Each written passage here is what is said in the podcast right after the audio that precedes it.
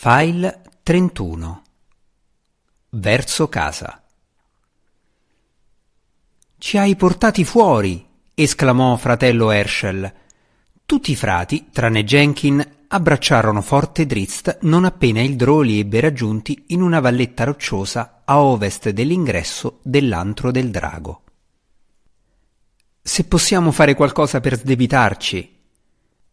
Drist si svuotò le tasche in risposta e cinque paia d'occhi bramosi si spalancarono mentre rotolavano giù ciondoli e ninnoli d'oro luccicanti nel sole pomeridiano. Una gemma in particolare, un rubino di cinque centimetri, prometteva una ricchezza impensabile per i frati. È per voi, spiegò Drist. Tutto. Io non ho bisogno di tesori. I frati si guardarono l'un l'altro con aria colpevole Nessuno di loro voleva rivelare il bottino nascosto nelle proprie tasche. Forse dovresti tenerne un po', propose Mateus, se hai ancora intenzione d'andartene per tuo conto. Sì, disse Drist con fermezza. Non puoi restare qui, arguì Mateus. Dove andrai? Drist non ci aveva pensato molto. L'unica cosa che sapesse con certezza era che il suo posto non si trovava tra i frati penitenziali. Rifletté per un po', ricordando le molte strade senza sbocco che aveva percorso. Gli balenò un pensiero. L'hai detto tu, ricordò Drista Jenkin. Tu hai accennato al posto giusto una settimana prima che entrassimo nel tunnel. Jenkin lo guardò con curiosità, ricordava a fatica. Ten Towns, disse Drist, terra di rinnegati, dove un rinnegato potrebbe trovare il suo posto. Ten Towns, esitò Matteus. Faresti sicuramente meglio a riprendere in considerazione le tue intenzioni, amico. Le lande di ghiaccio non sono un luogo invitante, né lo sono i temerari assassini di Ten Towns. Il vento soffia sempre, aggiunse Jenkin con uno sguardo malinconico negli occhi scuri e incavati, pieno di sabbia pungente, una sferza gelata. Verrò con te. E i mostri, aggiunse uno degli altri schiaffeggiando Jenkin sulla nuca. Ieti della tundra e orsi bianchi e barbari feroci.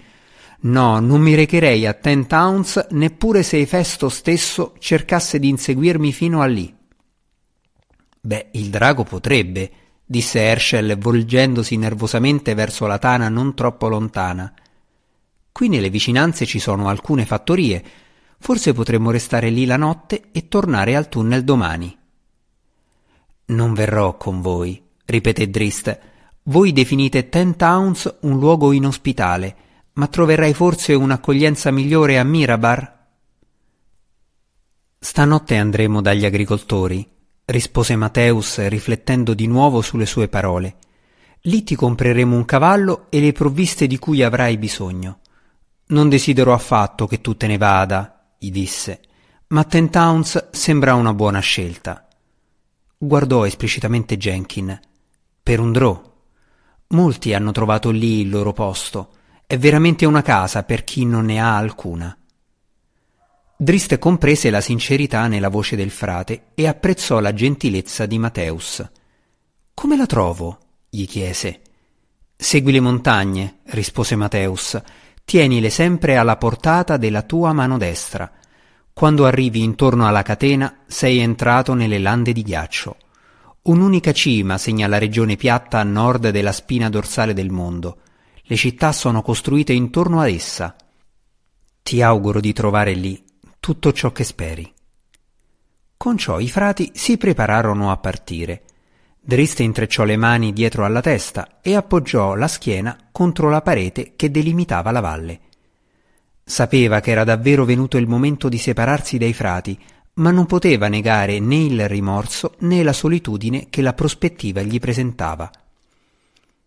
Le piccole ricchezze che avevano preso dalla tana del drago avrebbero cambiato enormemente le esistenze dei suoi compagni, avrebbero dato loro riparo e colmato ogni necessità. Ma la ricchezza non poteva fare nulla per alterare le barriere che Drist si trovava davanti. Ten Towns, il luogo che Jenkin aveva definito la casa degli sbandati, un terreno di raccolta per coloro che non avevano nessun altro luogo dove recarsi, diede al Drò una certa speranza. Quante volte il destino lo aveva preso a calci? A quanti portoni si era avvicinato speranzoso soltanto per venir respinto dalla punta di una lancia? Drist si disse che questa volta sarebbe stato diverso, perché se non poteva trovare un posto nella terra dei fuoriusciti, allora dove sarebbe potuto andare? Per il Drò tormentato, che aveva trascorso così tanto tempo a fuggire dalla tragedia, dal rimorso e da pregiudizi a cui non poteva sottrarsi, la speranza non era un'emozione facile. Quella notte Driste si accampò in un boschetto mentre i frati si recavano nel piccolo villaggio di agricoltori. Tornarono il mattino dopo portando un bel cavallo, ma era evidente l'assenza di uno del gruppo. Dov'è Jenkin? chiese Driste preoccupato. Legato in un fienile, rispose Mateus. Ha cercato di fuggire la notte scorsa, di tornare da Efesto, terminò per lui Drist. Se oggi avrà ancora intenzione di tornarci, potremmo semplicemente lasciarlo andare, aggiunse Herschel disgustato.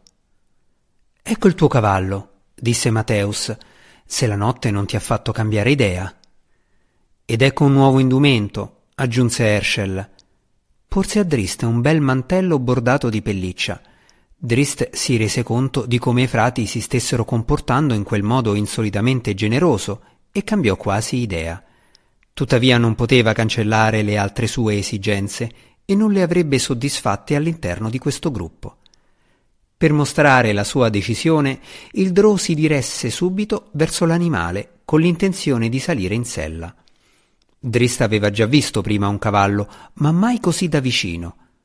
Rimase stupefatto dalla pura forza dell'animale con i muscoli del collo in evidenza e rimase stupefatto anche dell'altezza della groppa dell'animale. Trascorse un attimo a fissare negli occhi del cavallo, comunicando il suo intento meglio che poteva. Poi, con stupore di tutti, anche di Drist, il cavallo si piegò in basso, consentendo al Drò di salire facilmente in sella. Ci sai fare con i cavalli, notò Mateus. Non hai mai detto di essere un abile cavaliere. Drist si limitò a fare un cenno con il capo e cercò di restare in sella come meglio poté quando il cavallo partì al trotto. Il Drow impiegò molti attimi a riflettere su come controllare la bestia e si spinse molto a est, dalla parte sbagliata, prima di riuscire a girarsi. Lungo tutto il percorso circolare, Drist cercò in tutti i modi di salvare la faccia e i frati, che a loro volta non erano affatto esperti di cavalli. Si limitarono ad annuire e a sorridere. Ore più tardi Drist stava cavalcando veloce a occidente, seguendo il margine meridionale della spina dorsale del mondo. I frati penitenziali, sussurrò Roddy McGristel guardando giù da una costa scoscesa e pietrosa verso il gruppetto che faceva ritorno verso il tunnel di Mirabar più tardi nel corso della stessa settimana. Che cosa? esclamò Tefanis con aria sciocca, uscendo precipitosamente dal sacco per unirsi a Roddy. Per la primissima volta la velocità dello spiritello si rivelò un inconveniente. Prima ancora che lui si rendesse conto di quello che stava dicendo, Tefanis sbottò Non può essere, il drago. L'occhiataccia di Roddy piombò su Tefanis come l'ombra di una nuvola di tempesta. Voglio dire che supponevo farfugliò Tefanis, ma si rese conto che Roddy, che conosceva il tunnel meglio di lui e che sapeva anche come lo spiritello fosse abile con le serrature, aveva immaginato praticamente tutto partendo da quell'indiscrezione. Ti sei occupato tu stesso di uccidere il Drò, disse Roddy con calma. Ti prego, mio padrone, rispose Tefanis. Io non intendevo, io temevo per te. Il Drò è un demonio, ti dico. Li ho mandati lungo il tunnel del drago. Pensavo che tu. Basta! Ringhiò Roddy. Quel che è stato è stato e non parliamone più. Ora entra nel tuo sacco.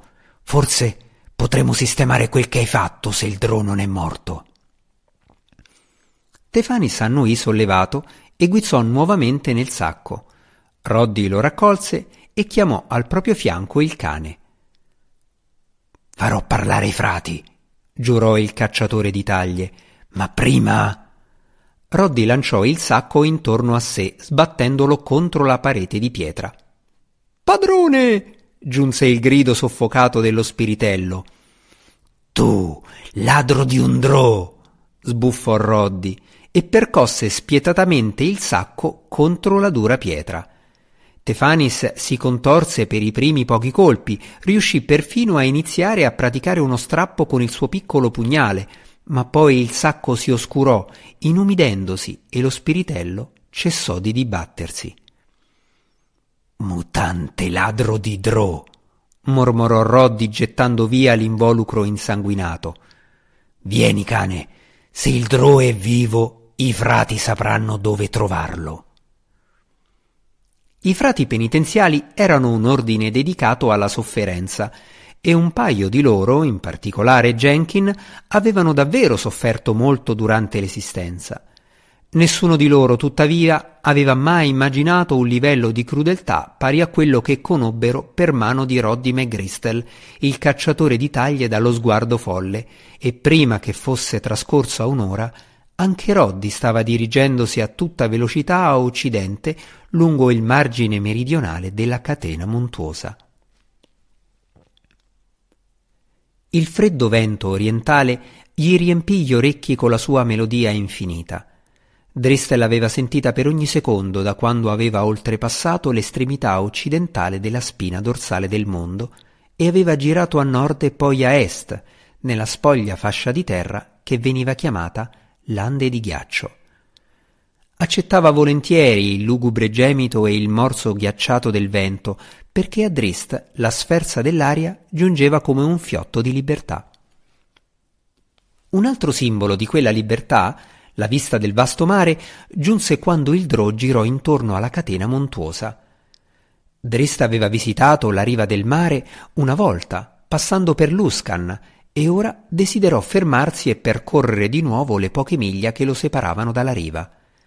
Ma il vento freddo gli ricordò l'inverno incombente e lui comprese la difficoltà che avrebbe trovato a percorrere le lande alle prime nevicate. Driste individuò il Monte Kelvin, la vetta solitaria nella tundra a nord della grande catena montuosa, il primo giorno dopo il suo ingresso nelle lande.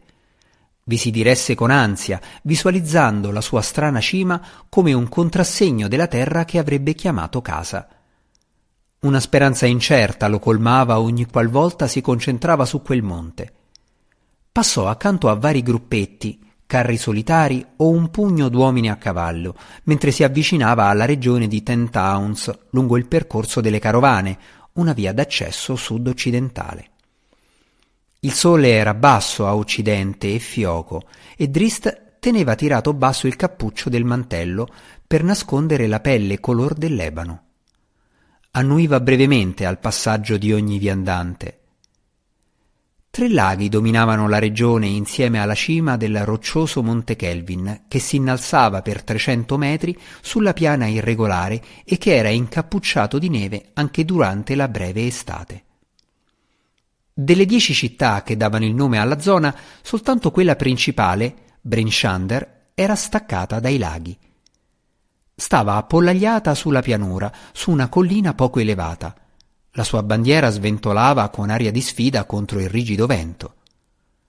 La via delle carovane, il percorso di Drist, portava a questa città, il principale mercato della regione. Drist capì dal fumo che saliva da fuochi lontani che nel giro di poche miglia dalla città sulla collina c'erano varie altre comunità. Rifletté per un attimo sul da farsi, chiedendosi se dovesse andare verso una di queste città più piccole e più isolate, invece di continuare direttamente verso la principale. No, disse il Drow con fermezza, infilandosi una mano nella sacca per sentire la statuina d'onice. Drizzt spronò avanti il cavallo su per la collina e fino ai portali minacciosi della città fortificata. Mercante? Chiese una delle due guardie che se ne stava con aria annoiata davanti al portale dai cardini di ferro. Quest'anno siete giunto un po' tardi per commerciare. Non sono un mercante, rispose piano Drist, perdendo buona parte della sua sicurezza ora che era giunto il momento cruciale. Sollevò lentamente la mano, portandola al cappuccio, cercando di non farla tremare. Da quale città provenite allora? chiese l'altra guardia. Drist riportò giù la mano. Il suo coraggio era stato sviato dal tono rude della domanda. Da Mirabar, rispose lui sinceramente, e poi, prima di potersi fermare e prima che le guardie gli ponessero altre domande che lo distraessero, alzò le mani e si tirò indietro il cappuccio. I due spalancarono gli occhi e portarono immediatamente le mani alle spade che recavano alla cintura. No, replicò immediatamente Drist. No, vi prego. Nella sua voce e nei suoi gesti si diffuse una stanchezza che le guardie non riuscirono a capire. A Drist non restava la forza per combattimenti senza senso provocati da incomprensioni. Contro un'orda di folletti o un gigante dedito al saccheggio, il Drò impugnava con facilità le scimitarre. Ma di fronte a una persona che combatteva contro di lui soltanto a causa di false percezioni, le lame gli risultavano davvero pesanti. Sono giunto da Mirabar a Ten Towns, continuò Drist, la cui voce si faceva più ferma a ogni sillaba, per risiedervi in pace. Allargò le mani. Non presentava alcuna minaccia. Le guardie non sapevano proprio come reagire. Nessuna di loro aveva mai visto un elfo scuro, tuttavia sapevano al di là d'ogni dubbio che Drist era un drò. Entrambe non conoscevano altro riguardo alla razza in questione, a parte i racconti narrati intorno al fuoco dell'antico conflitto che aveva scisso il popolo degli Elfi. Aspetta qui, sussurrò una delle guardie all'altra che non parve gradire l'ordine. Andrò a informare il consigliere Cassio. Batté sul portale rinforzato di ferro e scivolò all'interno non appena fu aperto abbastanza da lasciarlo passare. L'altra guardia continuò a fissare Driste senza battere ciglio. La sua mano non abbandonò mai l'elsa della spada. Se mi uccidi, cento balestre ti abbatteranno, dichiarò cercando di risultare sicuro senza riuscirsi assolutamente. Perché dovrei? chiese Drist con aria innocente, tenendo le mani sempre aperte e mantenendo una posizione per nulla minacciosa. Gli parve che fino a quel momento l'incontro fosse andato bene. In ogni altro villaggio a cui aveva osato avvicinarsi, coloro che l'avevano visto per primi erano fuggiti terrorizzati o l'avevano cacciato ad armi spianate. L'altra guardia tornò poco più tardi con un uomo piccolo e magro, rasato e con luminosi occhi azzurri che scrutavano continuamente prendendo nota di ogni particolare. Indossava begli abiti e dal rispetto che le due guardie gli tributavano, Drist capì immediatamente che era di rango elevato. Studiò Drist a lungo, considerando ogni sua mossa e ogni caratteristica. Sono Cassio, disse infine, consigliere di Bryn Shander e principale rappresentante del consiglio dominante di Ten Towns. Drist effettuò un breve inchino. Io sono Drist Urden, disse. Vengo da Mirabar e da altri luoghi e ora sono giunto a Ten Towns. Perché? chiese Cassio aspramente, cercando di prenderlo in contropiede. Drist scrollò le spalle. C'è bisogno di una ragione? Per un elfo scuro, forse, rispose onestamente Cassio. Il sorriso d'accettazione di Drist disarmò il consigliere e tranquillizzò le due guardie che ora gli si erano poste accanto protettivamente. Non posso presentare alcuna ragione per la mia venuta al di là del mio desiderio di giungere qui, continuò Drist. La mia strada è stata lunga, consigliere Cassio. Sono stanco e ho bisogno di riposo. Mi è stato detto che Ten Towns è il luogo degli sbandati e non dubitate che un elfo scuro sia uno sbandato tra gli abitanti della superficie. Sembrava sufficientemente logico e la sincerità di Drist risultò chiara al consigliere osservatore. Cassio posò il mento sul palmo della mano e rifletté a lungo. Non temeva il Drò né dubitava delle parole dell'elfo, ma non aveva alcuna intenzione d'affrontare l'agitazione che Undrò avrebbe causato nella sua città. Brinshander non è il vostro posto, disse senza mezzi termini Cassio, e gli occhi color lavanda di Drist si socchiusero a quell'ingiusta proclamazione. Imperterrito, Cassio indicò verso nord. Vai a Bosco Solitario, nella foresta sulle rive nord di Maer Dualdon, propose. Spostò lo sguardo a sud-est, o a Belprato, o a Fossa di Dugan, sul lago meridionale, Acque Rosse. Queste sono città più piccole, dove provocherai meno trambusto e avrai meno problemi. E quando mi rifiuteranno l'ingresso? chiese Drist. Dove andrò allora, mio buon consigliere? Fuori nel vento, a morire sulla pianura desolata? Voi non sapete. Lo so, l'interruppe Drist. Ho già fatto molte volte questo gioco. Chi volete che accolga un Drò anche se ha abbandonato la sua gente e le loro consuetudini e non desidera altro che la pace? La voce di Drist era seria e non mostrava autocommiserazione, e Cassio comprese nuovamente che le sue parole erano sincere. Cassio era veramente solidale. Una volta lui stesso era stato uno sbandato ed era stato costretto a recarsi ai confini del mondo nelle sperdute lande di ghiaccio per trovare una casa. Non c'erano regioni più estreme di queste. Le lande di ghiaccio erano l'ultima occasione per un fuoriuscito. Allora a Cassio venne un'altra idea, una possibile soluzione al dilemma che non gli tormentasse la coscienza. Per quanto tempo avete vissuto sulla superficie? chiese Cassio sinceramente interessato. Driste considerò per un attimo la domanda chiedendosi dove il consigliere volesse arrivare. Sette anni, rispose. Nelle regioni del nord? Sì. E tuttavia non avete trovato alcuna casa, nessun villaggio che vi accogliesse, disse Cassio. Siete sopravvissuto agli inverni ostili e indubbiamente a nemici più diretti. Siete abile con le lame che portate alla cintura? Sono un guardaboschi, disse Drist con voce pacata. Una professione insolita per un drò, osservò Cassio. Sono un guardaboschi, ripeté Drist più vigorosamente, ben addestrato in ciò che riguarda la natura e nell'uso delle mie armi. Non ne dubito, osservò Cassio. Attese, poi disse C'è un luogo che offre riparo ed è appartato. Il portavoce guidò lo sguardo di Drista a nord, verso i pendii rocciosi del monte Kelvin. Al di là della valle dei nani c'è la montagna, spiegò Cassio, e al di là di quella la vasta tundra. Sarebbe un bene per Ten Towns avere un esploratore sui pendii settentrionali della montagna. Il pericolo sembra sempre provenire da quella direzione.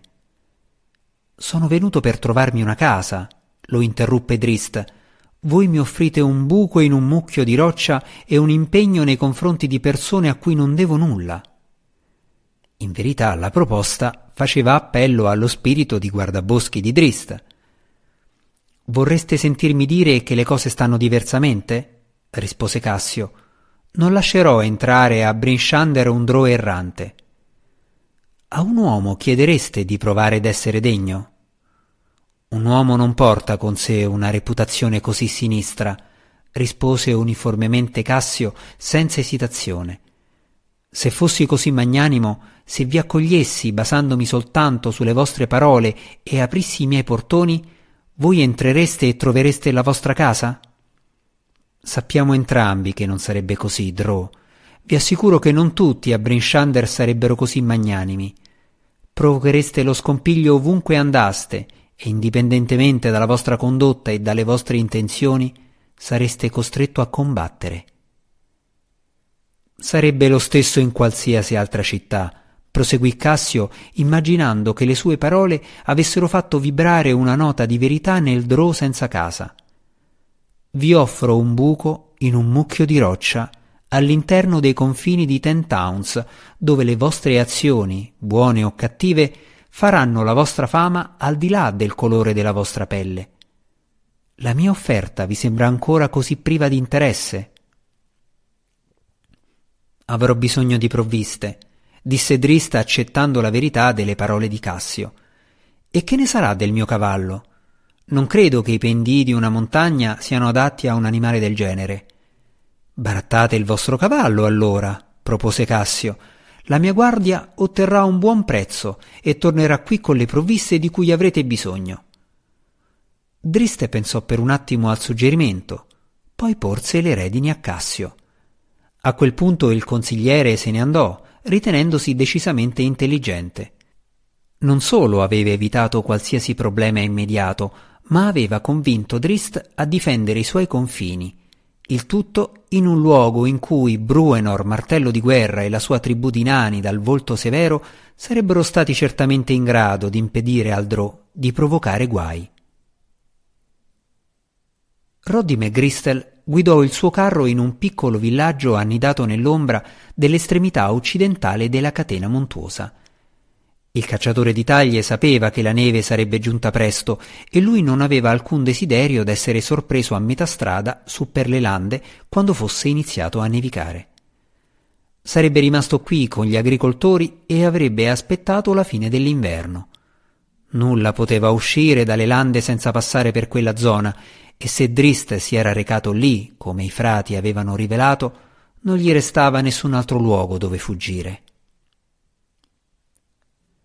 Drist partì dai portoni quella notte, preferendo viaggiare con il buio nonostante il freddo. Il suo avvicinamento diretto alla montagna lo portò lungo il margine orientale della gola rocciosa che i nani avevano rivendicato come casa. Drist fu due volte più attento a evitare qualsiasi guardia il popolo barbuto avesse potuto appostare aveva incontrato dei nani soltanto una volta, quando aveva oltrepassato la fortezza d'Adbar nei suoi primi vagabondaggi, dopo aver lasciato il boschetto di Mushi, e non era stata un'esperienza piacevole. Pattuglie di nani lo avevano cacciato senza attendere nessuna spiegazione e l'avevano inseguito per molti giorni sulle montagne. Nonostante tutta la sua prudenza nell'attraversare la valle, tuttavia, Drist non poté ignorare un elevato cumulo di roccia in cui si imbatté, un'erta con gradini sbozzati nelle pietre sovrapposte. Si trovava a meno di metà strada dalla montagna e gli restavano ancora varie miglia e ore di cammino da percorrere di notte, ma Drist salì lungo quella deviazione, passo dopo passo, incantato dal panorama che si allargava intorno a lui, punteggiato dalle luci della città. La salita non era elevata, soltanto circa 15 metri, ma con la tundra piatta e la notte chiara, Drist fu in grado di godere della vista di cinque città, due sulle rive del lago est, due a ovest sul lago più grande e Brinshander sul poggio qualche miglio a sud. Driste non si rese conto di quanti minuti fossero trascorsi, perché il panorama luccicava di troppe speranze e fantasie perché lui notasse il passare del tempo. Era stato a Ten Towns semplicemente per un giorno, ma si stava già sentendo a suo agio di fronte a quelle vedute, sapendo che migliaia di persone intorno alla montagna avrebbero sentito parlare di lui e forse sarebbero giunte ad accettarlo. Uno stridulo brontolio scrollò Drist dalle sue riflessioni. Si acquattò in posizione difensiva e si spostò dietro a una roccia. Il fiotto di lamentele contrassegnava chiaramente la figura che si avvicinava. Aveva le spalle larghe ed era più basso di Drist di circa 30 centimetri, anche se evidentemente più pesante del Drò. Drist capì che si trattava di un nano ancora prima che la figura si fermasse a sistemarsi l'elmo, sbattendo la testa contro una pietra. Maledizione! mormorò il nano, sistemandosi l'elmo per la seconda volta. Drist era certamente incuriosito, ma anche abbastanza furbo da rendersi conto che con molta probabilità un nano brontolone non avrebbe accolto favorevolmente un drone non invitato nel mezzo di una notte scura. Mentre il nano procedeva a un'altra sistemazione, Driste balzò via, correndo con leggerezza e in silenzio lungo il margine del sentiero. Passò vicino al nano, ma poi sparì senza produrre un fruscio superiore a quello dell'ombra di una nuvola. Eh? mormorò il nano quando si alzò di nuovo, questa volta soddisfatto per come gli stava il copricapo. Chi va là? E che cosa vuoi? Si cimentò in una serie di brevi saltelli vorticanti con gli occhi che guizzavano all'erta tutto intorno. C'erano soltanto l'oscurità, le pietre e il vento.